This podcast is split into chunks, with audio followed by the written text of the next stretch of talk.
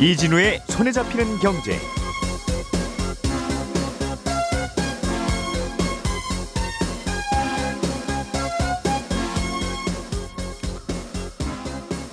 안녕하십니까 이진우입니다. 최근에 주식시장이 별로 좋지 않고 그러다 보니까 주식시장에 새로 상장을 하는 회사들도 별 눈길을 끌지 못하는 경우가 많은데 어제까지 공모를 마무리한 성일 하이텍이라고 하는 기업에는 모처럼 꽤 많은 투자금이 몰렸습니다. 그러면서 화제가 되고 있는데요. 오늘은 이야기 좀 들어보겠습니다. 요즘 주식 가격이 계속 내리고 있지만 채권 가격도 만만치 않게 내리고 있습니다. 올 상반기에 전 세계 채권의 가치가 약 2경 원 가량 줄었다는 보도가 있었습니다. 주요국들이 금리를 많이 올렸기 때문이라는데 요즘 채권 시장에는 무슨 일이 벌어지고 있는 건지도 좀 들어보겠습니다. 건강보험에는 건강보험 본인 부담 상한제라는 제도가 있습니다. 건강보험에 가입한 사람이 1년 동안 이런저런 의료비로 낸 돈이 어느 정도 수준을 넘어서면 나머지는 내지 말라. 나라가 내주겠다는 뜻인데요. 어, 본인 부담 상한제를 놓고 실손보험 가입자와 보험사 사이의 법적 다툼이 요즘 계속 이어지고 있습니다. 결국 대법원까지 가게 됐는데 대법원도 보험사의 손을 들어줬습니다. 어, 이번 판결이 보험 소비자들에게 미치는 영향은 뭔지 자세하게 좀 들어보죠. 7월 20일 수요일 손에 잡히는 경제 바로 시작하겠습니다.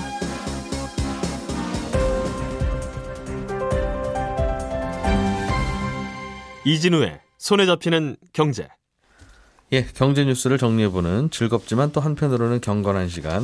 매일 나오시는 김현우 소장, 박세훈 작가 그리고 오늘은 한국경제, 아, 한국경제신문의 이슬기 기자까지 함께합니다. 어서 오세요. 네, 안녕하세요. 성일 하이텍이라고 하는 회사가 네. 이제 상장을 곧 하는 모양이에요. 그렇습니다. 공모, 28일에 상장합니다. 공모주 청약을 했는데 네, 꽤 인기였다 오랜만에. 그렇습니다. 예. 평소 같았으면 이런 소식은 그냥 넘어갔을 법도 한데 예. 요즘 워낙 시장이 안 좋은 가운데 간만에 좀 흥행이 성공을 했다고 해서 이슈가 음. 되는 바람에 들고 온 뉴스인데 예.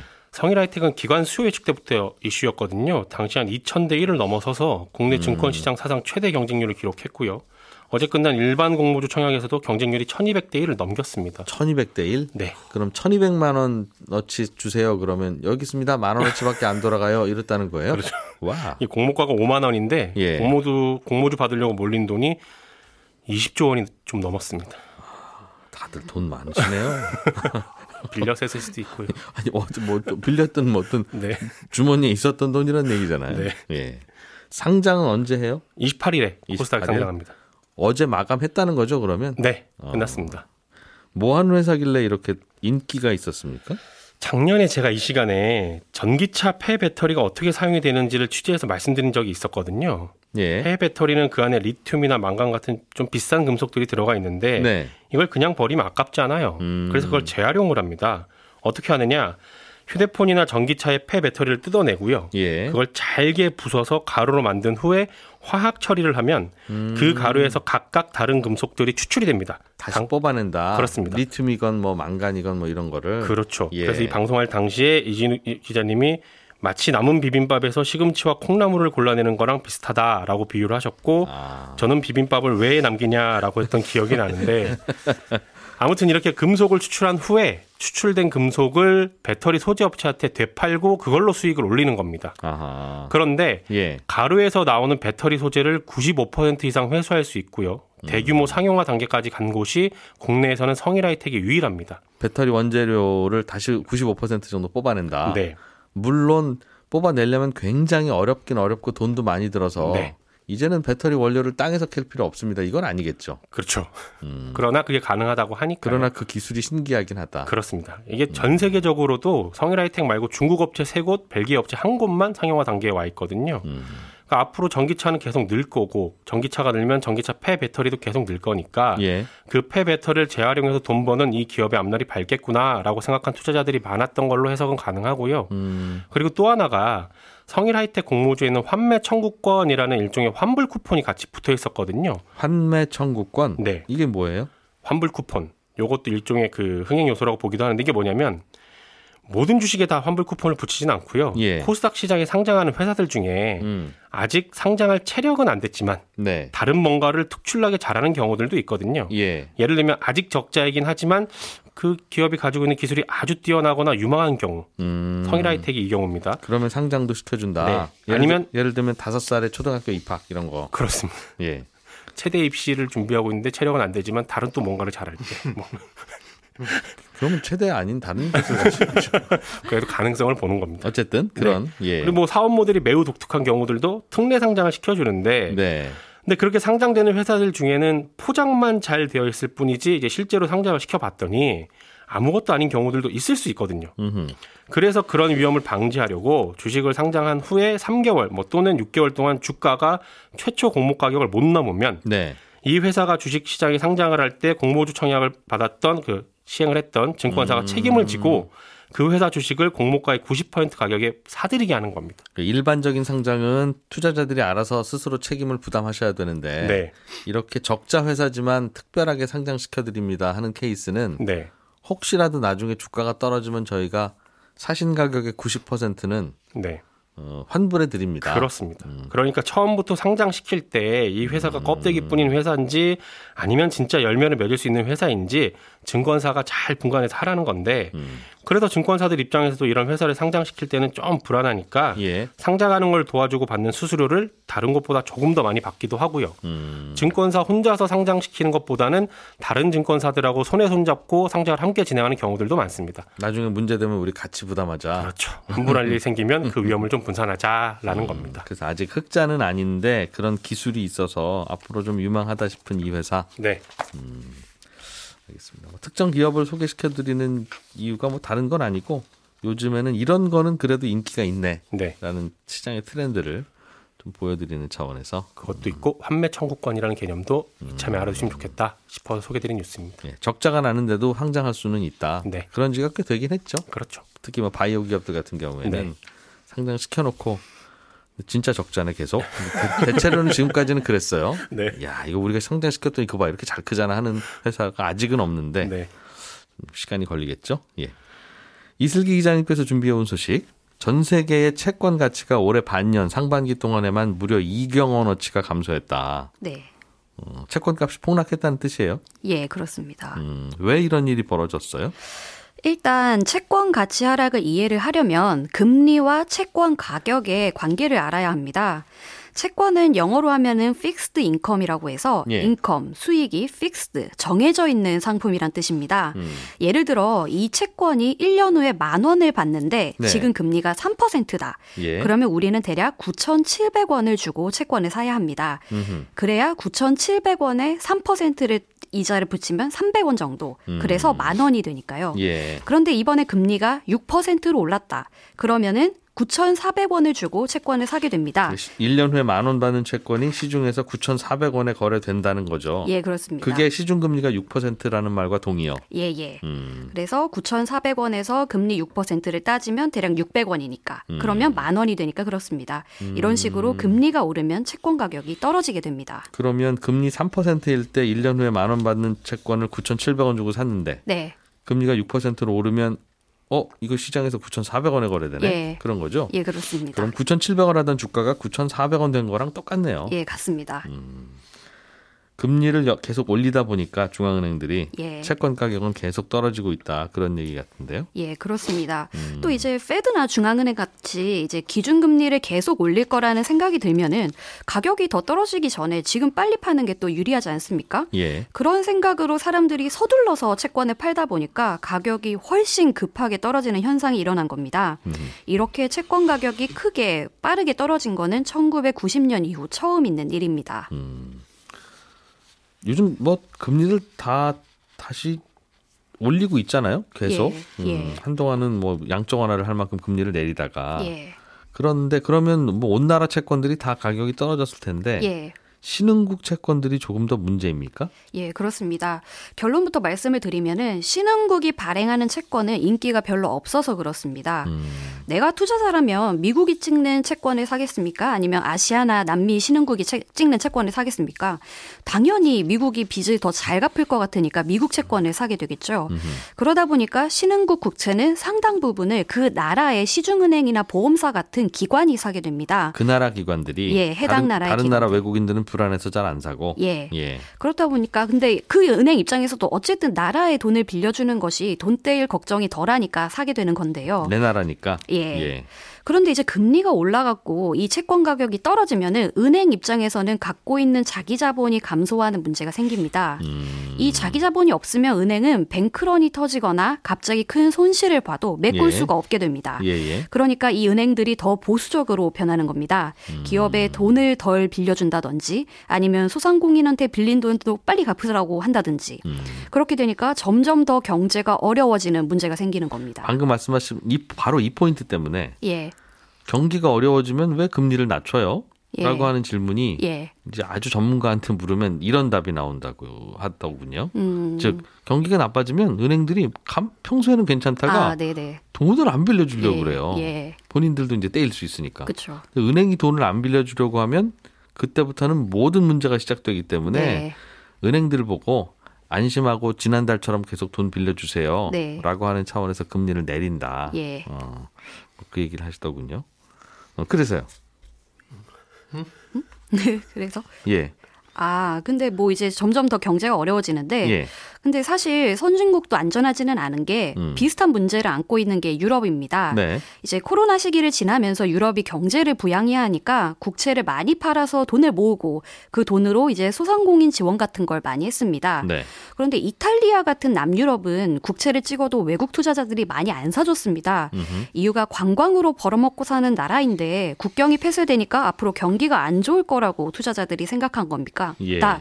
그래서 이제 이탈리아 은행 입장에서는 나라가 찍은 국채는 아무래도 안전하니까 좀 샀던 건데 음흠. 똑같은 상황처럼 이제 채권 가격이 떨어지니까 은- 이탈리아 은행도 재정이 어려워지는 문제가 생긴 겁니다. 음흠.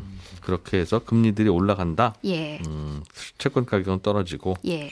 미국도 금리를 많이 올렸죠. 미국 채권도 많이 떨어졌겠어요. 그럼 가격이. 예. 사실 미국도 안전하지는 않는데 음. 사실 미국 국채는 안전 자산 중에 안전 자산이라서 음. 중국이나 일본 같이 다른 나라 국가들이 보통 곳간에 꽉꽉 채워 놓습니다. 예. 그런데 최근 중국이 가진 미국 국채 보유량이 음. 2010년 이후로 가장 낮은 수준으로 떨어졌다고 하는데요. 요즘요. 예. 예. 금리 인상으로 채권 가격이 떨어지는 것을 계속 보고 있을 수만은 없으니까 일단 은 팔아서 손실을 줄인 겁니다. 음. 그런데 한편으로는 이런 의견도 나옵니다. 미국 국- 국채는 이제 당연히 달러 자산인데요. 예. 중국은 미국이랑 사이가 안 좋다 보니까 이전부터 달러 의존도를 계속 낮추려고 노력을 했습니다. 음흠. 그런데 최근 우크라이나 사태로 더 이 사이가 더 안 좋아질 것 같으니까 음. 중국이 갖고 있는 달러 자산을 이참에 더 축소하는 것이 아니겠느냐. 예. 그런 의견도 나오고 있습니다. 미국이 스스로 자초한 면도 있죠. 미국 국채가 당연히 안전한 자산인 줄 알았더니 미국하고 사이가 조금만 안 좋아지면 예, 어, 미국 금융기관에 맡겨놨던 미국 국채 동결, 예, 예, 러시아. 예. 그, 야 그냥 미국 달러는 갖고 있으면 안 되네 이건 예. 어, 그런 생각들을 이제 주요국들은 하게 된다는 거죠. 미국과 대립할 가능성이 있는 나라들은 예, 그렇습니다. 중국 같은 경우도 특히 예. 그렇게 될 거고. 음, 그래서 중국은 이제 수출로 돈 벌면 아유 미국 국채 갖고 있어봐야 가- 가- 갑자기 종이 조각, 휴지 조각 될 수도 있으니 음. 이거 차라리 아프리카 국가들한테 빌려주고 생색이나 내자. 네, 음, 그게 넓게 보면 더 유용한 거다라고 판단하기도 하고 뭐 그런 모양이더라고요. 네. 음. 그래서 요즘 채권 가격이 많이 떨어졌다. 음. 다행입니다. 주가만 떨어진 줄 알았는데 그래도 다들 고통을 나누고 있네요. 지금 온 세계가 채권도 그렇고. 부동산도 그렇고. 네. 김현우 소장님 네. 본인 부담 상한제 이게 우리나라에서 병원비를 그래도 인간적으로 이렇게 많이 낼 수는 없지 않냐라고 그렇죠. 해서 1년 동안 병원비가 이 정도 이상 되면 그냥 이건 나머지는 나라에서 내줄게요 하는 제도가 있다면서요? 맞습니다. 굉장히 음. 이제 복지 혜택을 보면 좋은 것들이 많은데 예. 아, 소득에 따라서 소득을 10가지 10분위로 나눈 다음에 이 소득이 가장 낮은 1분위는 연간 최대 83만 원까지만 네. 소득이 아무리 높은 가장 높은 10분위도 어, 연간 최대 598만 원까지만 본인이 내게 되면 아, 물론 이제 건강보험이 적용되는 급여 항목에 대해서만입니다. 음. 어, 요거를 초과하는 의료비는 다 돌려주는 게 본인 부담 상한제입니다. 예. 그러니까 아무리 아프시더라도 어, 소득에 따라서 걱정하지 마시고 어, 치료는 충분히 받으셔라 이런 의미인데 네. 다만 요 초과분을 바로 돌려주는 건 아니고요. 1년 동안 이제 제가 뭐 배가 아파서 갈 수도 있고 뭐 머리가 아파서 갈 수도 있고 이렇잖아요. 그래서 네.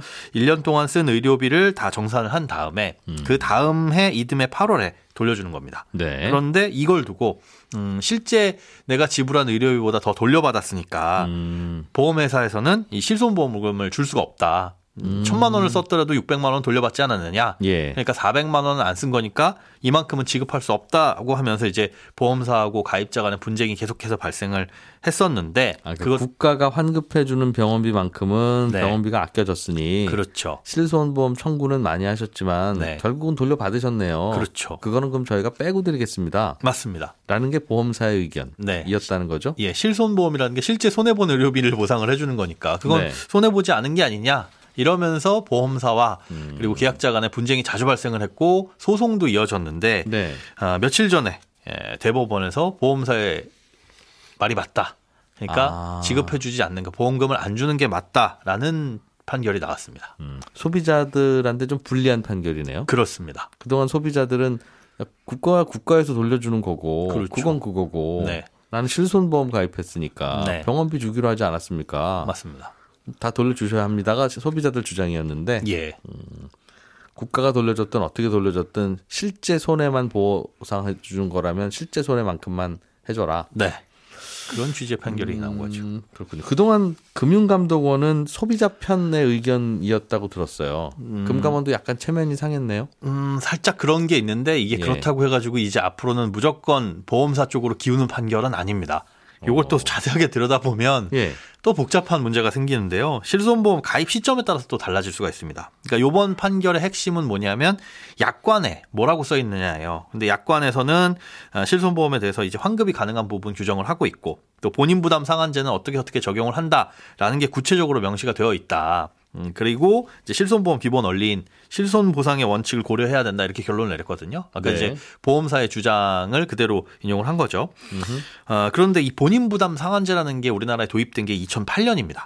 그래서 당시에 판매됐던 실손보험에는 약관에는 아예 본인 부담 상한제에 대한 얘기 자체가 없어요. 당연히 그렇겠죠. 예, 없었 없었던 제도니까. 그때 보험 팔 때는 이런 제도 자체가 없었을 테니까. 그렇죠. 예. 그러다가 2009년 7월에 이제 실손보험이 다 표준화되면서 음. 2009년 10월 이후에 약관부터는 이 본인 부담 상한제는 우리가 보상을 안 해주겠습니다. 라고 약관에 명시가 되기 시작한 거예요. 2009년 7월부터는 그렇죠. 정확히는 네. 이제 2009년 10월 약관부터는 그렇게 써 있습니다. 예. 그런데 이번 대법원 판결이 그 이후에 판매된 약관, 그러니까 2009년 10월 이후에 판매된 이게 이제 2세대 실손이거든요. 이때부터. 예. 예. 요 실손 보험에 대한 판결이에요. 아. 반면에 2009년 9월까지 가입한 1세대 실손에 대해서는 다른 민사소송이 진행된 게 있는데 이게 2심까지 판결이 나왔습니다. 예. 어, 그건 부산지방, 부산지방법원에서 나온 판결이 있는데 이거는 보험금을 지급해줘야 된다. 약관에도 그 내용은 없지 않느냐. 아. 라고 소비자의 편을 든 소비자의 손을 들어준 판결이 나왔기 때문에 이거는 보험을 언제 가입했느냐에 따라서 갈릴 수 있다. 알겠습니다. 1년에 얼마 이상 의료비가 들면 나머지는 국가가 부담하겠다는 이 본인 부담 상한- 상한제가 네, 생긴 시점 이후에 판매된 실손보험에는 약관에도 네, 이건 저희가 안 드려요. 그렇죠. 라고 되어 있- 있으니 네, 이건 대법원까지 갔지만 약관 이렇게 돼 있지 않냐. 그렇습니다. 어, 이건 보험회사 손을 들어주겠다는 건데. 네, 약관을 보고 가입한 거 아니냐 음. 이렇게 보는 그 거고요. 이전에 판 실손 보험에는 그런 게 없으니 그렇죠, 그거는 그 소비자 편인 겁니까? 그럼? 맞습니다. 아. 어, 보험사 너희들의 논리든 그렇지만 가입했을 당시에 약관에 음. 어, 써 있지 않지 않느냐. 약관에 안 써 있는 거는 예, 소비자가 유리한 쪽으로 판단하도록 되어 있거든요. 음. 상식으로 보면 이것도 안 해주는 게 맞는데 음. 국가에서 해줬으니 네, 실손보험의 개념이라면 네, 네. 그러나 뭐 그런 게 계약서에 없었으니 소비자 편이다. 일단은 그렇게 보는 거죠. 그럼 1세대 실손인 경우에는 보험금을 받을 수 있고 네. 설명해 주신 대로 2세대 실손부터는 못 받는다. 음, 이렇게 그렇게 정리하면 깔끔할 텐데 사실 또 그렇지만도 않습니다. 이게 분쟁이 계속될 여지가 남아 있어요. 일단 첫 번째로 우려되는 게 뭐냐면 예. 아, 지금 말씀하신 것처럼 1세대는 받을 수 있고 2세대는 못 받는다인데 음흠. 1세대 실손 가입자한테도 보험사가 보험금을 안 줄 가능성이 있다는 거죠. 음, 이제 이거 대법원 판결이 이렇게 나왔으니까 안 드립니다라고 한다면 이 내용을 모르시는 1세대 실손보험 가입자들은 네. 그런가 보다 하고 그냥 말 수가 있겠죠. 음. 음, 그런 경우에 피해가 발생할 수도 있고 또 2세대 실손보험 가입자라고 해도 이제 앞으로 그럼 보험금 못 받는 거냐 이 과정이 애매합니다. 지급 과정에 마찰이 좀 생길 수가 있는데 환급금이 얼마나 발생할지 즉 이분이 천만 원의 병원비를 쓰셨는데 얼마의 돈을 어, 건강보험공단으로 돌려받을 수 있을지는 다음 해 8월에 결정이 나는 거거든요. 왜냐하면 예. 소득에 따라서 달라지는 거니까. 국가가 저- 1년 후에 정산해 준다는 거죠. 그렇죠. 예. 그런데 그 1년 후에 정산할 거 가지고 그 1년 후에 가가지고 보험사가 고객님 이거 돈 돌려받으셨죠? 음. 그 돌려받은 거 이렇게 이렇게 차액 정산하셔가지고 저희한테 다시 입금해 주셔야 됩니다. 네. 라고 연락을 하면 음. 그 고객은 굉장히 황당할 수 있고요. 네. 그리고 알았다고 하더라도 돈이 없을 수도 있잖아요. 그렇죠. 예, 저는 그 돌려드릴 돈이 없습니다라고 한다면 그때부터는 또 다시 분쟁이나 아니면 부당이익금 반환 청구 소송이 또 들어갈 수 있습니다. 음. 음, 이렇게 뭐 행정적인 문제도 생길 수가 있고 이런 일 없으려면 이제 보험사가 어떤 액션을 취하냐 하면 애초에 보험금을 지급해 줄 때부터 네. 아 이분은 나중에 요만큼은 환급 받을 것 같은데 라고 추측되는 돈만큼 네. 이분의 소득을 추정해 가지고 안 줄 가능성이 있다는 거죠. 음, 내년에 정산하고 따로 얘기하세요. 이렇게. 그렇죠. 일단은 예. 저희가 좀 덜 드릴 테니까. 음. 근데 이게 맞느냐? 이런 근거는 어디에도 없는데 실제로 이렇게 하는 보험사들이 있기는 있습니다. 그렇군요. 네. 그렇기 때문에 이게 현장에서 문제가 될 수도 있고 이 과정에서 이제 임의로 고객의 소득을 추정하는 게 맞느냐 음. 요거에 대한 분쟁도 나올 수 있는 거고요. 그리고 이제 대법원 판결이 이렇게 나오긴 했는데 네. 약관에 명시되어 있지 않느냐가 이제 사실은 판결의 핵심이었잖아요. 음흠. 근데 그 약관이 제대로 되어 있느냐 약관에 본인 부담 상한제는 보상하지 않습니다라고 주장을 하는 것 자체가 예. 아, 제대로 된 약관이 아니라는 얘기들도 많이 나오고 있습니다. 음. 그러니까 어, 금융이나 보, 보건복지부는 여기에 대해서 이제 특별한 입장을 내놓지는 않고 있는데 네. 건강보험공단하고 이제 손해사정협회에서는 이런 행위에 대해서 약관에 문제가 있다라는 의견을 내비친 적이 있었어요. 그러니까 똑같은 보험 상품에 똑같은 보험료를 내면 동일한 보장을 해줘야 되지 않느냐. 예를 들어 그런데 1세대라고 해서 해주고. 아니죠. 그러니까 1세 똑같은 2세대 보험을 음. 저나 이진우 기자님이 가입해서 네. 만약에 동일한 보험료를 내고 있다. 그런데 소득은 다를 거잖아요. 네. 그렇기 때문에 나라로부터 돌려받는 돈도 환급액도 달라지는데 다를 텐데. 그렇게 되면 동일한 보험료 를 내고 동일한 보험 상품에 가입했는데 결과적으로는 다른 보험금을 받게 되는 거라면 음. 그 사람의 소득에 따라서 네. 이거는 이제 평등 원칙에 어긋난다라고 음. 볼 수가 있는 거죠. 그리고 실질적 지출에 대해서만 보험금을 지급해 주는 게 맞다라는 음. 논리로 한다면 네. 예를 들어서 뭐 특별 재난 지역으로 선포가 되면 그 지역에 이 거주하시는 분들에 대해서는 뭐 세금이라든지 이런 거를 깎아주기도 하고 음. 의료비도 감면을 해주는데 예. 그럼 그것도 다 실손보험에서 청구하면은 반납해야 되는 거 아니냐. 그것도 소송 붙으면 그럴 것 같은데요. 그렇게 되는 아, 게 근데 그런 건 약관에는 또 없. 그렇죠. 약관에도 거죠? 없고 그리고 만약에 음. 제3자가 성금으로 그분께 뭔가 현금을 후원해 줬다라고 한다면 그것도 실질적으로는 의료비를 보장이 된 거니까 의료비에서 좀 아. 부담을 던 거니까 친인척이든 누구든 아 이거 병원비에 보태 쓰세요. 그렇죠. 한 게 있으면 맞습니다. 그것도 빼다. 네. 아이, 그건 다 나중에 갚아야 할 빚이죠. 마음의 빚. 안 갚아도 된다라고 한다면 누군지도 어쨌든. 모르고 누가 이렇게 선의로 음. 후원을 해줬다라고 한다면 그럼 그런 것도 해야 되는데 알겠습니다. 이거는 말이 안 된다라는 주장이에요. 그리고 무엇보다 본인 부담 상한제 같은 경우에는 음. 이게 어, 경제적으로 어려운 분들을 위한 복지 정책인데 음. 이걸 가지고 민간 보험회사에서 면책 사유로 규정하는 것 자체가 말이 안 되고 음. 결국은 보험사의 이득으로 돌아가는 거라서 알겠습니다. 정리해 보면 우리나라는 본인 부담 상한제라고 나라에서 병원비 보태주는 제도가 있는데 네. 1년 후에 정산하다 보니까 네. 실손보험을 청구할 때 어떻게 해야 될지 모호하다. 모호합니다. 나중에 돌려받는 돈은 그럼 실손보험 회사에 다시 돌려줘야 되는데 네. 어, 그 과정이 좀 논란거리다 그 말이군요. 놀랄거리가 남아 있습니다. 음, 네. 예, 저는 여성시대 끝나고 11시 5분에 바로 이어지는 손에 잡히는 경제 플러스에서 또 인사드리러 오겠습니다. 이진우였습니다.